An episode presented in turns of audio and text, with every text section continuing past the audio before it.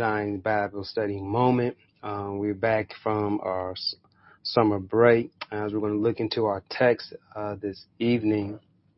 Uh, we're going to look at Acts 9 chapter verses 1 through 9. I'm sorry, verses 1 through 19 and look about again uh, Paul being called by God uh, for a purpose to preach this gospel, but God fully understanding the work and the trial and tribulations that Paul will face. And yet he calls Paul to this great work anyway.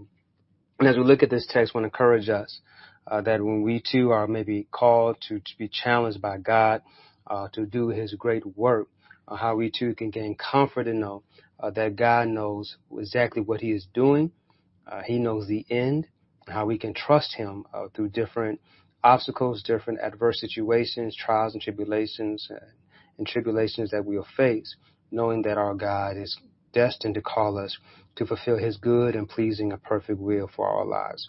So let us pray uh, this time to get continued enlightenment in God's Word.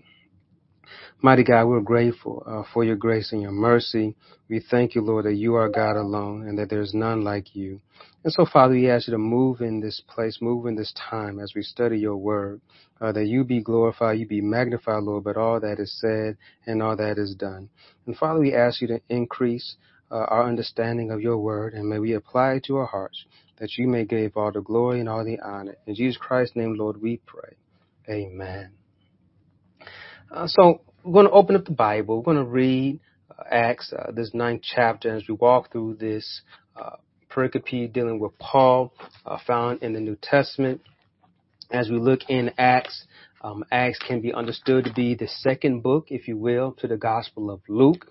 Uh, so Luke wrote this book, uh, and we see how he continues on his story of Jesus um, telling his disciples to leave when he ascends at the end of Luke.